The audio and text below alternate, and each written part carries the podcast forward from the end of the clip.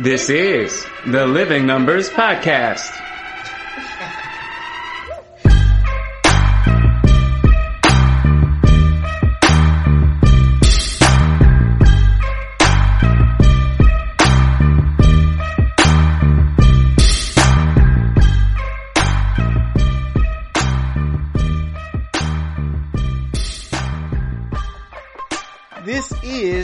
The Living Numbers Podcast, and I am your host, Tony Rambles.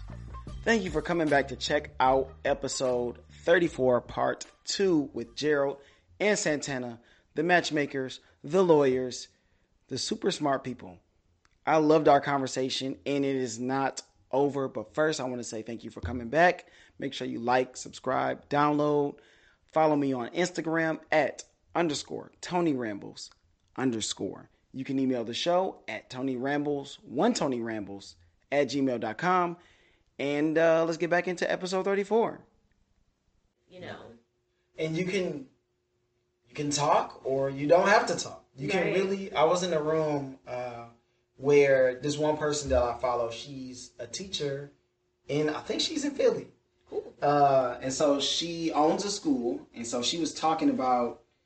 Uh, they were talking about like uh, the Whoopi Goldberg thing that happened. Oh, okay. Okay, If, if you want to refresh us, like what exactly happened, Okay, so- I, had a, gu- have a guess, but um, so that is also one of the things I wanted to talk about. So Whoopi Goldberg got suspended for two weeks from the View. That's our number there, two weeks from the View, and um, she got suspended because, and I'm paraphrasing here, the kind of essence of what she was trying to say was, is the Holocaust was not based on race because Jews are white and the Nazis are white. That's what she was saying. Like, The Holocaust wasn't a, a people issue. People do bad things to people, and we have to stop it because they uh, started banning uh, books in a school in a district in I think it was Tennessee. yeah. And so they were saying like, how will people know if we continue to ban books? Like, how are our younger generations know about all of these issues? How we're going to explain it to them? We don't even have any more books because you banned all of them. So she was just saying how this is an example of people being bad to people. And she was like, it wasn't, it wasn't a race thing. It wasn't racist. These people are white. These people are white. What are you talking about? So that's where she got into the hot water. And I think I, I understood what she was saying based on the way that we look at race in As America. Black people, especially. Exact, especially as black people, because uh, racism is based on color. In the, in the United States, I can't Right. really speak for everywhere because obviously the Nazis' perception of race didn't really have anything to do with color. It was about their religious uh, Mm. background. And eugenics. They like that old like they were more I mean, and, and even at one time in the United States, they saw like people of Irish and Jewish descent as like different races. Like they didn't consider them like the quote unquote regular white folk. Right. So if we were to look at the definition for race, it is a categorization of humans based on shared physical or social qualities into groups generally viewed as distinct within a given society. So within that definition, being Jewish would constitute race, right? Because it says or social qualities, Mhm. right? So yeah, so it's not just physical. Like the definition I'm looking at, it says only physical. It only says physical. It just appears that her definition is slightly different Right. and includes the social. In which case, all it is is a quibble on definitions. Yeah. Whoopi n- may narrow her definition to the physical, Correct. so that there's no physical distinction. race. There doesn't Right. seem to be a physical distinction between Jews and Germans. right. The way there is between white people and black people, there's a very noticeable physical difference. But you then, can, you can also look at if I'm from uh, Nigeria mhm, and I can be Jewish. yeah, If you are white, you cannot be black. right, Yeah. So Yeah. I think like, I mean, I'm not defending Whoopi. I, I really have no no Right. skin in this This- game. So don't come at me, please. Mm. I'm not saying she was right or wrong. I'm just saying I understand the perspective that she was trying to Sure, and it really comes down to again definition. Some people go. they're basically objecting to her perspective on what race Right. race is and what racism is, and they believe in the view and the people that they're advocating for believe racism is broad enough to include the distinction between Jews and the Nazi Germans. Right. And that So- was that was the Nazis' really- perception of what it was. Yeah. So that's that's really the only thing that matters. Sure. Because those were the people that were systemically Mm-hmm. wiping these people out. So that's what they thought. So Sure. that's I think technically Yeah. what we have to go on. I also think, you know, as we said, Whoopi's sp- speaking from the perspective of a black person in America, and I also think we're very far removed, um, or at least feel like we're far removed. But you know, even in our lifetime, like nineteen, well, not our lifetime, but I say our parents' lifetime, nineteen sixties. Um, you know, we were just watching a documentary about Jackie Kennedy, and you know, the announcer or the narrator in that documentary was saying her and her sister had uh, Irish and Jewish ancestry, I think, on both sides, and that in the high society back then, that that was kind of frowned upon. Like people would prefer people without Irish or Jew- Jewish um, ancestry to marry. Right. So e- even you know 1960s, not that long ago, and even in America, 50 years. right, they were still. I'm 60. horrible at math. 60. 60 is close, 50 to 60. Yeah. Um, so even in America, just 50, 60 years ago, you know, being Jewish was still looked at as being distinctly different than Right. being just white. Right. So I think there is there there's a way to see it, I guess, from both from both. Yeah. I think I think ultimately, all it is is it, like, let's stop quibbling over definitions or whose definition is right or wrong. Right. It's like people are arguing, what is racism? Racism is X, and then somebody says, no, racism is Y. Well, all we have to do, folks, is come up with a different definition, come up with a different word to describe what you're talking about. If we say race is X, then racist X, and then whatever Y is, let's come up with a different word. Yeah. Religiosism or something like that. I'm just saying, Right. like if, if, if they don't like Not it, like everything is racism. Exactly. It's so, something else. So just call it something else. And if anything, Whoopi was saying that's not racism. It's this otherism. Yes. And this otherism is still a problem that needs to be fixed in society. There you go. So let's not fight over Well done. words, man. Let's just pick a word for what you are describing. And, or if Whoop, if people are like, it, it does- like, I always think of make the word have the narrowest meaning possible. That's how communication is possible. If you're saying race not only includes this, it includes that, then you're broadening the definition. There's Right. more included. And when there's more included, a word kind of, the me- meaning is diluted. Correct. It's reduced. So narrow the, the meaning of the word as much as possible and come up with a different word to describe what you're talking about. I don't know if I'm talking over people's heads. I'm kind of like a philosophy. I have a philosophy Okay. minor. I'm a logician, so I like Let to think. I like to think very narrowly, focused. If we said that this is a guitar, these are what guitars look like. We can't now say that guitars also look like these, you're Yes. sitting in. It will go, well, man, I played the guitar. They're like, oh, you played one of these? How do you play this? You can't play that. You go, wait a second. That's a chair. Yes. We have a name for that already. It's not guitar. It's chairs. That's go, very- oh, okay, got it. hit it. This is a guitar. That's a guitar. We call those guitars. This is a chair. Right. We call those chairs. You can't play a chair. You go, Right. yeah, you're right. Exactly. You're right. You can you can play guitars. Exactly. And even when even within guitars, there's a subset. There's like there's an Acoustic. acoustic, and then there's a electric. Electric. There you go. Well, I guess one thing I would say is I do feel like, you know, we know being a Jew is both a religion and a race. Mhm. And I feel like they have kind of distinguished themselves even from the Bible times. Like we hear like Jew and Gentile. Like Mhm. we don't know exactly what they look like. Like we don't have pictures in the Bible. Right. So I feel like they've always kind of distinguished themselves. Yeah. I mean, Well, how could how could What's up? here we go. Oh, we're about to go into hey, now my, my question is yes. Are you afraid? I'll say I'll ask. how can how can Okay. Jewish be a race Mhm. if you can be black, white, Indian, Native American, and be a Jew? It's twofold. So you can be Jew religion or Jew racially. So there are people two who are s- Jewish racially who don't practice Judaism. True. Like there's, I think even the Bible talks about it. There are people who are descendants of Abraham, Isaac, and Jacob. Right. Yeah. A- a- At least nowadays, who they may biologically descend from them, but they may be atheists religiously or philosophically. And then there are people who are not Abraham, Isaac, and Jacob's physical descendants, but they are proselytes or converts to the Jewish religion. And to tie this whole thing back to matchmaking, there are special matchmakers for Jewish people. Like Okay. that, you know, they want to stay within their race and especially I think for for the there's a bunch of different honestly sections of of Jewish culture, but the overall thing that I understand from Jewish matchmakers is that the child's heritage goes based off of the mother. So you have a lot of successful Jewish men who want to marry a Jewish woman because they want their kids to be Jew, uh, both like racially and and religiously. So uh, that's a whole thing. So even to this day, we- we're we're seeing that they're not just identifying as you know regular white folk. Right. Se. Yeah, I mean, there's a ton of information. So I guess tying it back to where we where this all started is when I was on Clubhouse, I was listening to this conversation. We just did the whole clubhouse. I did not say anything because I'm just like, let me sit and learn because Right. there's a ton of stuff out there.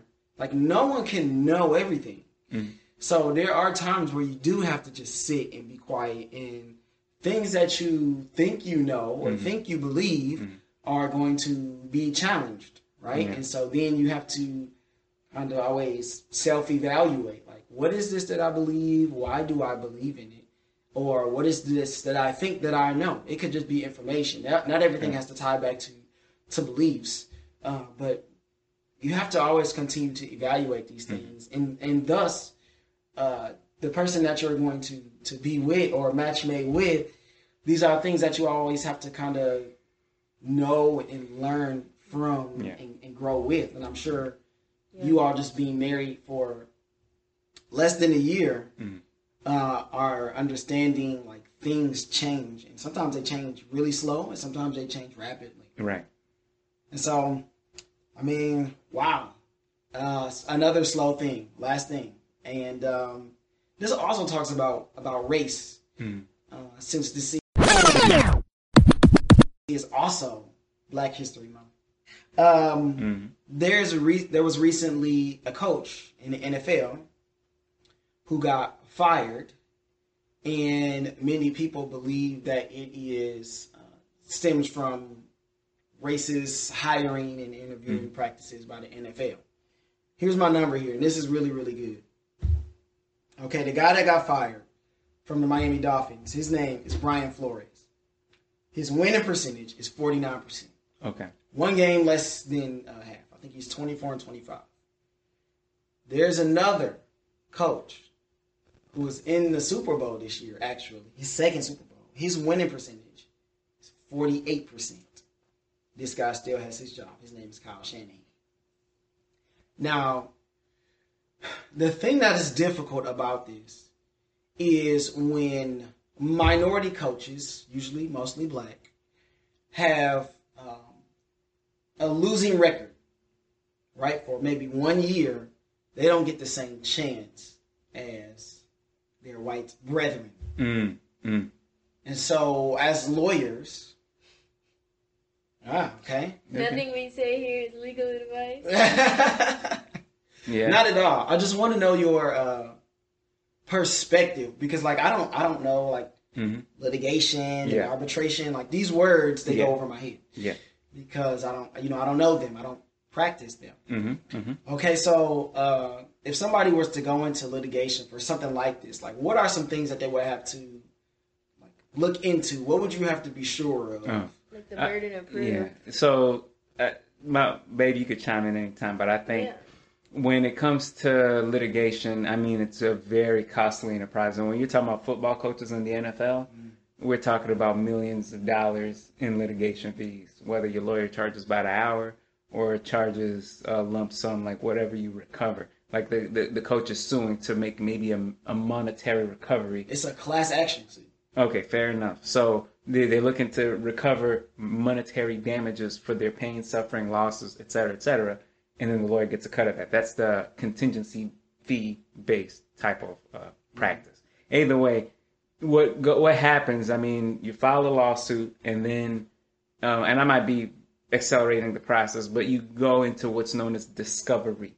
where you're trying to discover information from the parties. Like, I want these documents, I want these videotapes, I want to know X, Y, Z, what happened, the minutes of this meeting. I want all the dirty details.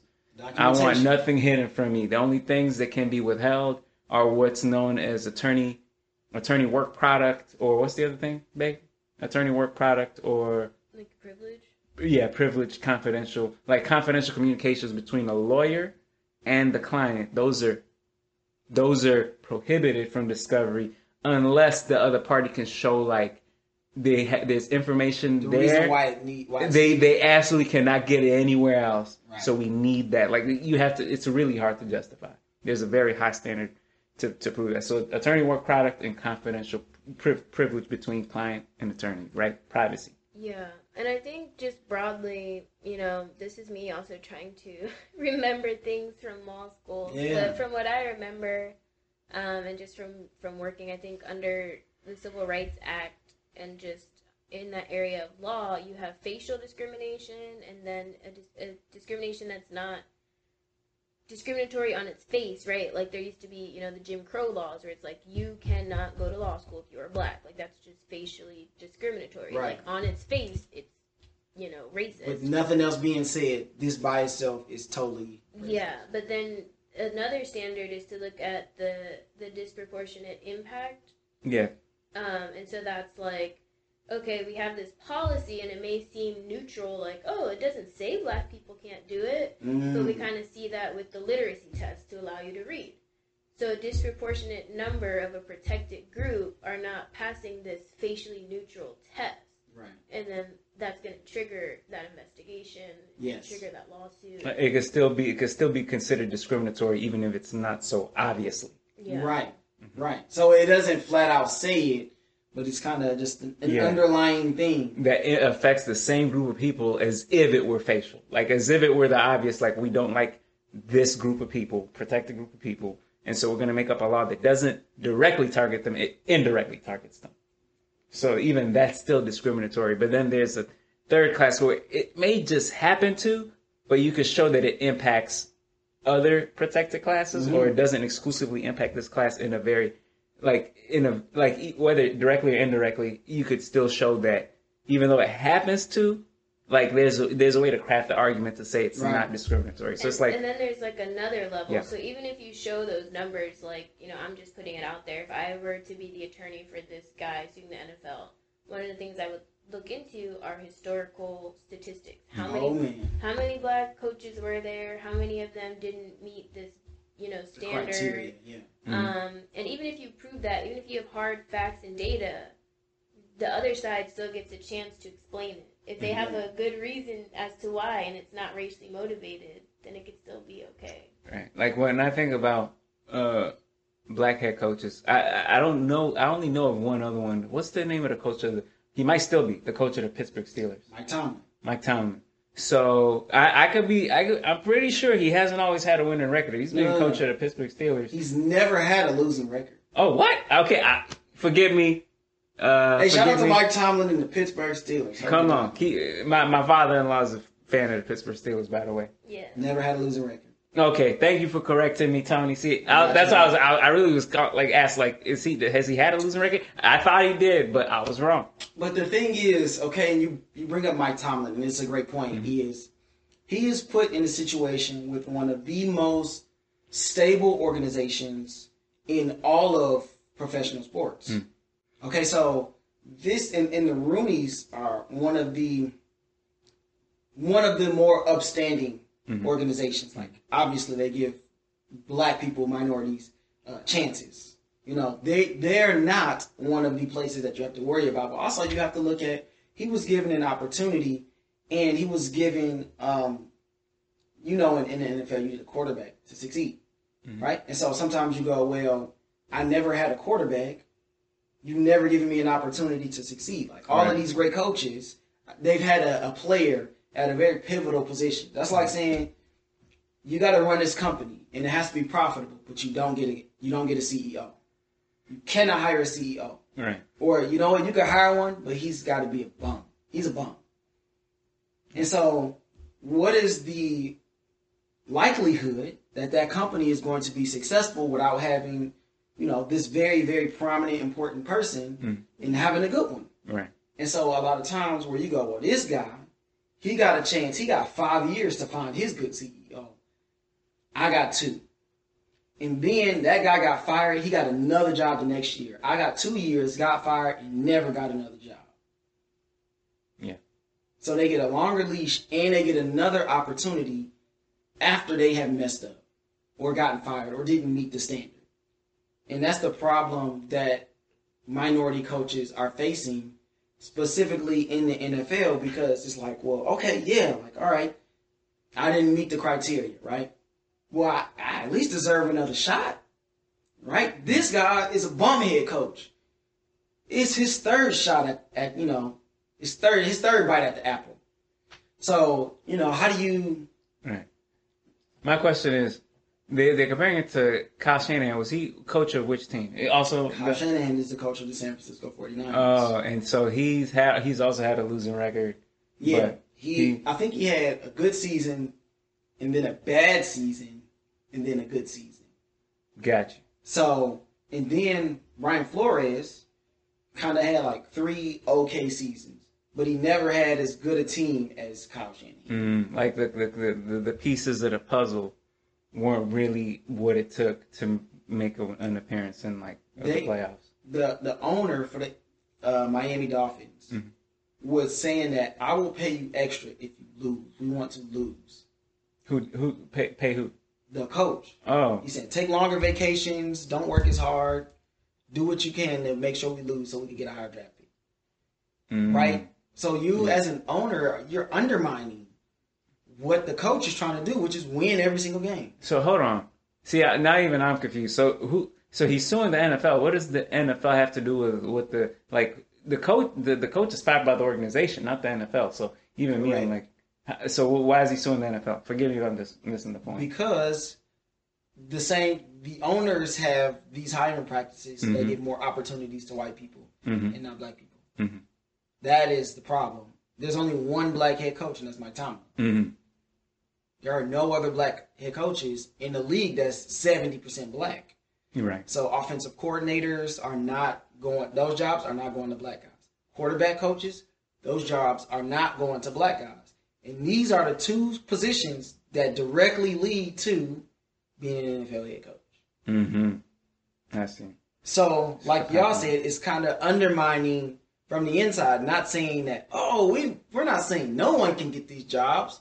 We're not saying black people can't be quarterback coaches, but we're not going to hire any black guys to be quarterback coaches. Sure. And I guess so. Here, so it's it's definitely a problem. But now that analyzing it legally, what can the NFL do if it's like a, it's basically a bunch of organ, organization organizational heads like these um The owners. the team owners come together they decide it's like you sue the team owners it's organiz like is is there How like do you a, fix it? Yeah because how, how how does can the NFL enact a rule saying you have to blah blah blah blah, blah do this like to me it seems like you deal with each organization s- s- separately but like okay so the the owners have their hiring practices but each owner has to pick their own hiring practices you don't have to follow suit Herein lies the problem. Right? Okay. Because you go, you can't tell me who to hire.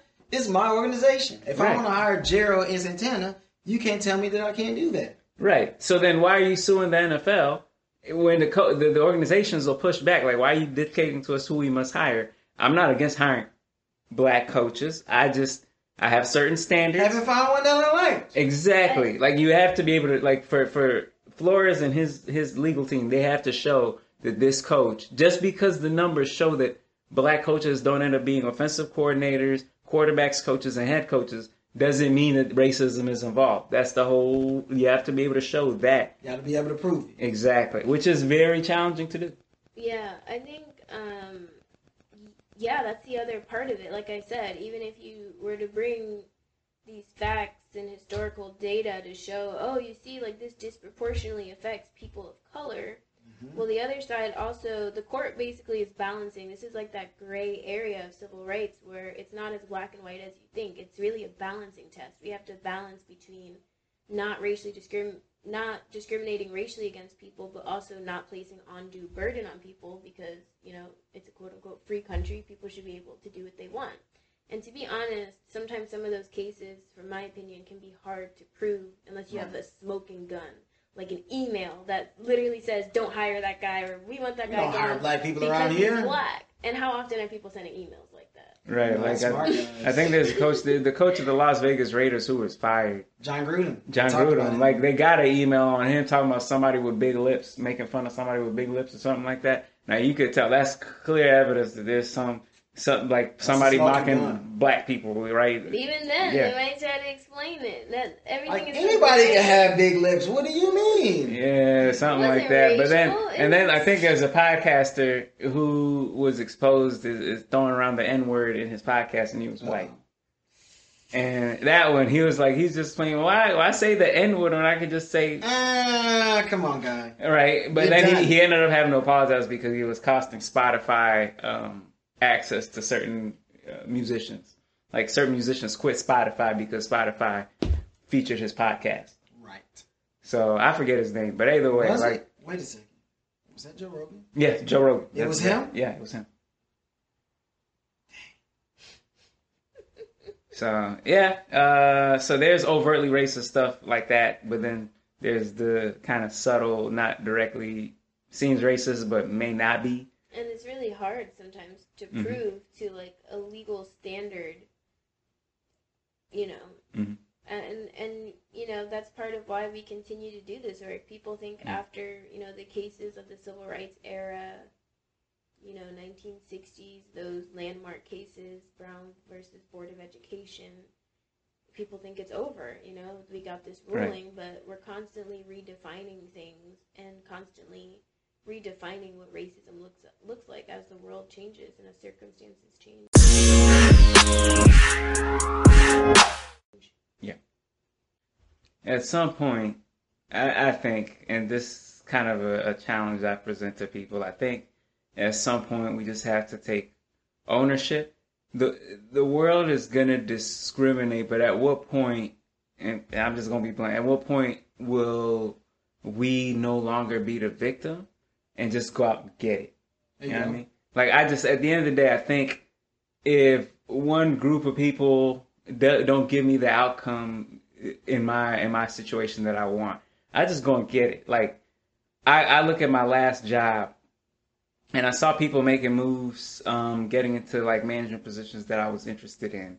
And I was pursuing those same opportunities. They were extremely hard to come by. I was trying to talk to different managers, say, hey, give me a shot. I'm thinking about doing this or that. I was putting in good work. I was putting in the time.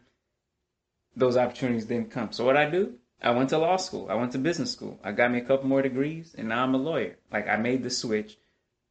I didn't say, uh, you know, it looked like people of other ethnic groups were getting into those spa- spaces and those places. I mean, I go out there and like, in a way, set myself back. Like I'm dra- taking up so much of my time, taking these people to court or going into arbitration, this or that, when I could just go and put my energy into getting the outcome that I want and just doing it. So I'm like, I'm a big advocate for. I have nothing. I'm not opposed to push pushing for change and civil rights and stuff like that. sure. Things need to happen. Things need to change. I'm just a more of a stronger proponent of if you don't get it where you're currently looking, keep moving. You're gonna get it somewhere. And at least I think generally in society, generally speaking, um, you can still get the outcomes. Now, there's the part about certain people, like pe- people in the black community. Not everybody in the black community has access, right? Because I, I actually am an immigrant. I'm not like yeah, a I was native. gonna say. I'm not a native person, like. I have. I'm an immigrant, so I kind of came into like I I would say coming to America was kind of a downgrade for us because my parents were business owners in Kenya. We were in the upper middle class. We were doing well, but still we came here because opportunities were better for the kids, us, me and my siblings, and so my parents took some lumps. But overall, like I can't say I grew up like in very difficult or dire conditions. Mm. But um, yeah, but maybe my wife wants to speak to that. Yeah, I think that I totally respect where you're coming from. I think, you know, at some point we we can't allow these things that we're seeing to mentally cripple us from still pursuing our dreams, right? Regardless if racism is a thing, regardless if there's this proverbial glass ceiling, we still have to reach above the glass. And, you know, like my husband said, for him, from his perspective, coming to this country, having been in a country that was majority black, seeing your parents being successful, I'm sure that is a great deal and a great helper to you being able to think that way. But I think although the physical chains are gone from us, many African Americans, we still have the mental chains of slavery. You know, it's hard for us to even envision that because our parents didn't, you know, own businesses or aren't, Mm-hmm. you know, highly educated and things of that nature. And so even, you know, that's why we say representation matters. Seeing people that look like you in certain positions is so impactful, right? Like you were only on the continent for the first six years of your life, and I could see just the difference it made. I'm sure for you, it was never a question like, are you going to college? Are you going to get married? These are things that you look at as a birthright. Like, of course, like you would be offended if someone asked you something like that. But I think a lot of us sometimes we're we allow these things that are going on around us, and I don't say allow in a way to to justify or to minimize it, um, to again mentally cripple us or or to put those mental chains on us and and really limit ourselves to what we can do. So it is scary and it it, can be very intimidating, but I definitely support what you said. Like just still go for it because you never know what can happen, even though it's hard. And I, I want to add that I came. I, I may not have the background most people look at as, oh, how can you speak for me when there are just barriers to, for me to get the outcomes that I want in life. Mm-hmm. My wife is an example of somebody who grew up in rough, had a rough upbringing, and then grew up with everything she, other people had access to, in life, even to some extent like what I had, but she still came out strong. She still came Right. out on top. She still went to undergrad. She still went to law school, and Yeah. and she she she achieved because there were certain people who, in a way, didn't think that she could do what she did, but she ended up pulling it off. And on top of it, like she she has the accolades and successes in her life, not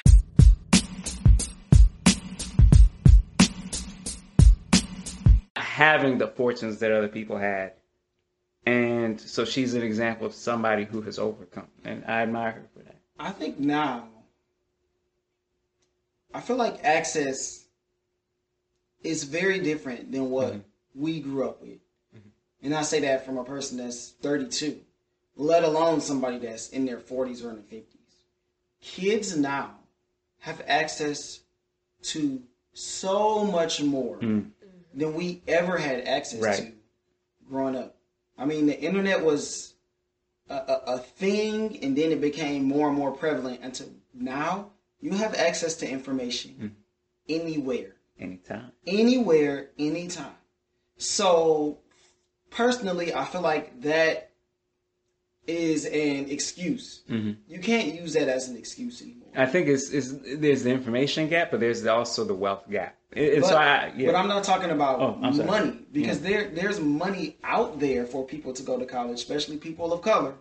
There is money out there, especially if you come from impoverished places. Mm-hmm. Okay, so scholarships and grants and that kind of stuff, Mm-hmm. right? So the money is there.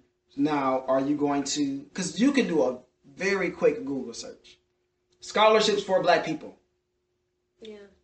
jobs for Black yeah. we don't even have to say it about a job because there are people who are not black that are poor. Better jobs, Google search. And then you'll get tons Sure. and tons of websites to go to, videos to watch. Oh, jobs that are $100,000, $100,000 a year. So, like, I don't feel like it was that easy Mhm. when I was in, you know, when I was 18 or in high school or middle school or anything like that. But kids growing up now have access to so much more information Mhm. right at their fingertips. And I say this if you uh, can make a TikTok video or a YouTube channel or any of that other garbage on social, not garbage, any of that other stuff on social media, then you can find a way to go out and do the things that you want to do. Now, are there going to be barriers? Absolutely. There are barriers for everyone. Is there going to be maybe some racism that you have to go through? Sure. Is there going to be some prejudice? As a woman, okay? As a black man, okay? Of course there are. But the access to that information and how to get around that information or get around those barriers or over or through those barriers, all of those things are accessible. You have people with dedicated YouTube pages to this kind of stuff that go, well, this is what I went through. Mm-hmm.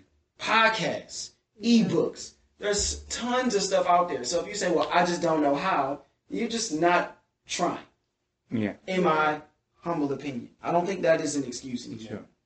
Yeah. I, th- I think the way, I think kind of what you're saying, pa- passing down this information and telling the youth what lies ahead is a big part of it because I think for me, being around people and learning things, and even my parents, I'm the first generation college graduate, but they were very honest with me. They said it's hard. Like they felt stuck. They didn't necessarily have careers. They felt like they had jobs, and I saw how Mhm. that was like their job security, How old are your parents? um, they are 60. So, you know, they were limited in the types of jobs they can do.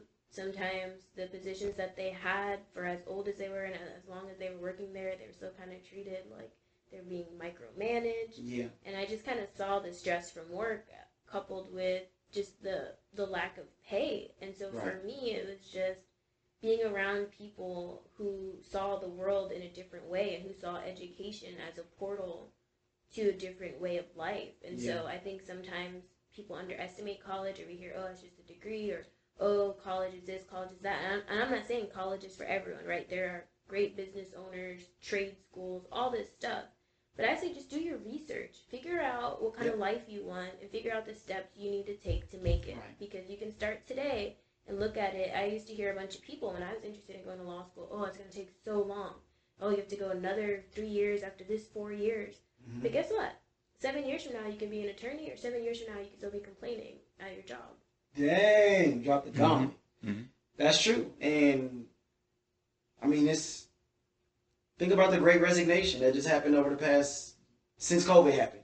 Yeah. And people started working remotely. People said, you know what? I don't like what I'm doing right now. I am going to change it. I'm going to make a conscious decision to do something else. Yeah. Now, that might be going into business for yourself. That might be finding a different job or a different company, but that is available and accessible. And all you have to do is look because all of that stuff is at our fingertips these days. Like it is, it, it's not easy, Mhm. but it's accessible. That is the word that I'm going to Sure. Yeah. continue to use. And you know, you just have to make the decision and put in the work. You can't just decide to go to law school and not actually do the work. That doesn't work. Mhm. So And de- definitely thinking out those decisions. Anyone, especially young people who are considering whether or not they want to go to college, I'm not telling you college is the only route. Make sure you know what you want to do. I know a lot of people who went to college, did, did a major, and then realized that they didn't properly vet their program. They didn't properly think out what they really wanted to do with it. mhm. So don't just give these big schools your money. Really Yeah. think about what you're doing. Mhm. And this also applies to parents. Like, don't pressure your kids. You have to get a degree only to find that they're not really inspired to use it. And then you put them in a situation, unless you pay for it outright, Woo. you put them in debt. And then they have to carry that baggage the rest of their lives. So, like, yeah, if, if, if, if, if school isn't, if college isn't a good fit, go to a trade school. Like, you have to live on, you have to figure out a way to be independent and make your own living. Like, you can't live off of me, your parent, the rest of our lives. You have to go out and do your thing. Yep. And so, whether that's college or trade school, figure out what you want to do and, and, and get it done. Like, I'm not going to look down on you because you didn't get, uh, uh, get, get all the way to graduate school. Yeah. And so we uh, actually I started this podcast because of the uh, unique class that we that we went through Mhm. at church, and it really was like I already know that I'm a teacher. It's just who I am. This is what I do. Yeah. Uh, and so going through that that that that training, that class, it helps you to really narrow down uh, what it is that you're good at and the things that the things that you do Mm. that are that are natural for you And so as you start to figure those things out, then you can really start to hone in. Okay, how can I take this, Mhm. who I am, my gift, and now where does that align as far as like me trying to find an occupation, trying to find a career? And so obviously I am a teacher, I'm a coach, and I do this, and all of these things are allowing me to use my my giftedness. So all the setting up and all that stuff, that part stinks. But when we get on here and we just talk, and I'm able to share ideas and I'm able to help people to understand things and have these kind of conversations, then I'm totally, you know, I'm in my element. And so one day when the podcast jumps off, you know, somebody's listening to episode, what is it, 34? Episode Mhm. 34, they'll be able to go, man, like even back then, like this was just who he was. And he just used that and he just grew with it. Right. hopefully people are talking about me like that. Yeah. So I think that's, I think that's a show. That was this so was beautiful. the Yeah. Living Numbers podcast. The Living Numbers Podcast Yes, found sir. everywhere you listen to podcasts. YouTube, Apple, Spotify, Google, everywhere. Okay, make sure you rate, review, five stars. Uh, what else am I missing? Oh, go follow me on Instagram at underscore Tony Rambles underscore. And you can email the show, one Tony Rambles at gmail.com. Y'all want to plug some social medias? Look us up, Santana Kimani, Gerald Kimani, Stellar, Stellar Matchmaking. There we go. Yeah. Stellar Matchmaking. For real, for real, for real. We're here to help you find love. Is that where the Check blog's out at? our website. Yeah, we'll send you an infographic you can put on the screen. Excellent. And it's a wrap. This has been the Living Numbers Podcast. Signing off. We shall see you all in the next round. Hopefully the because the sun's are being I know. Hopefully it doesn't look weird. It is what it is. You don't have to. uh,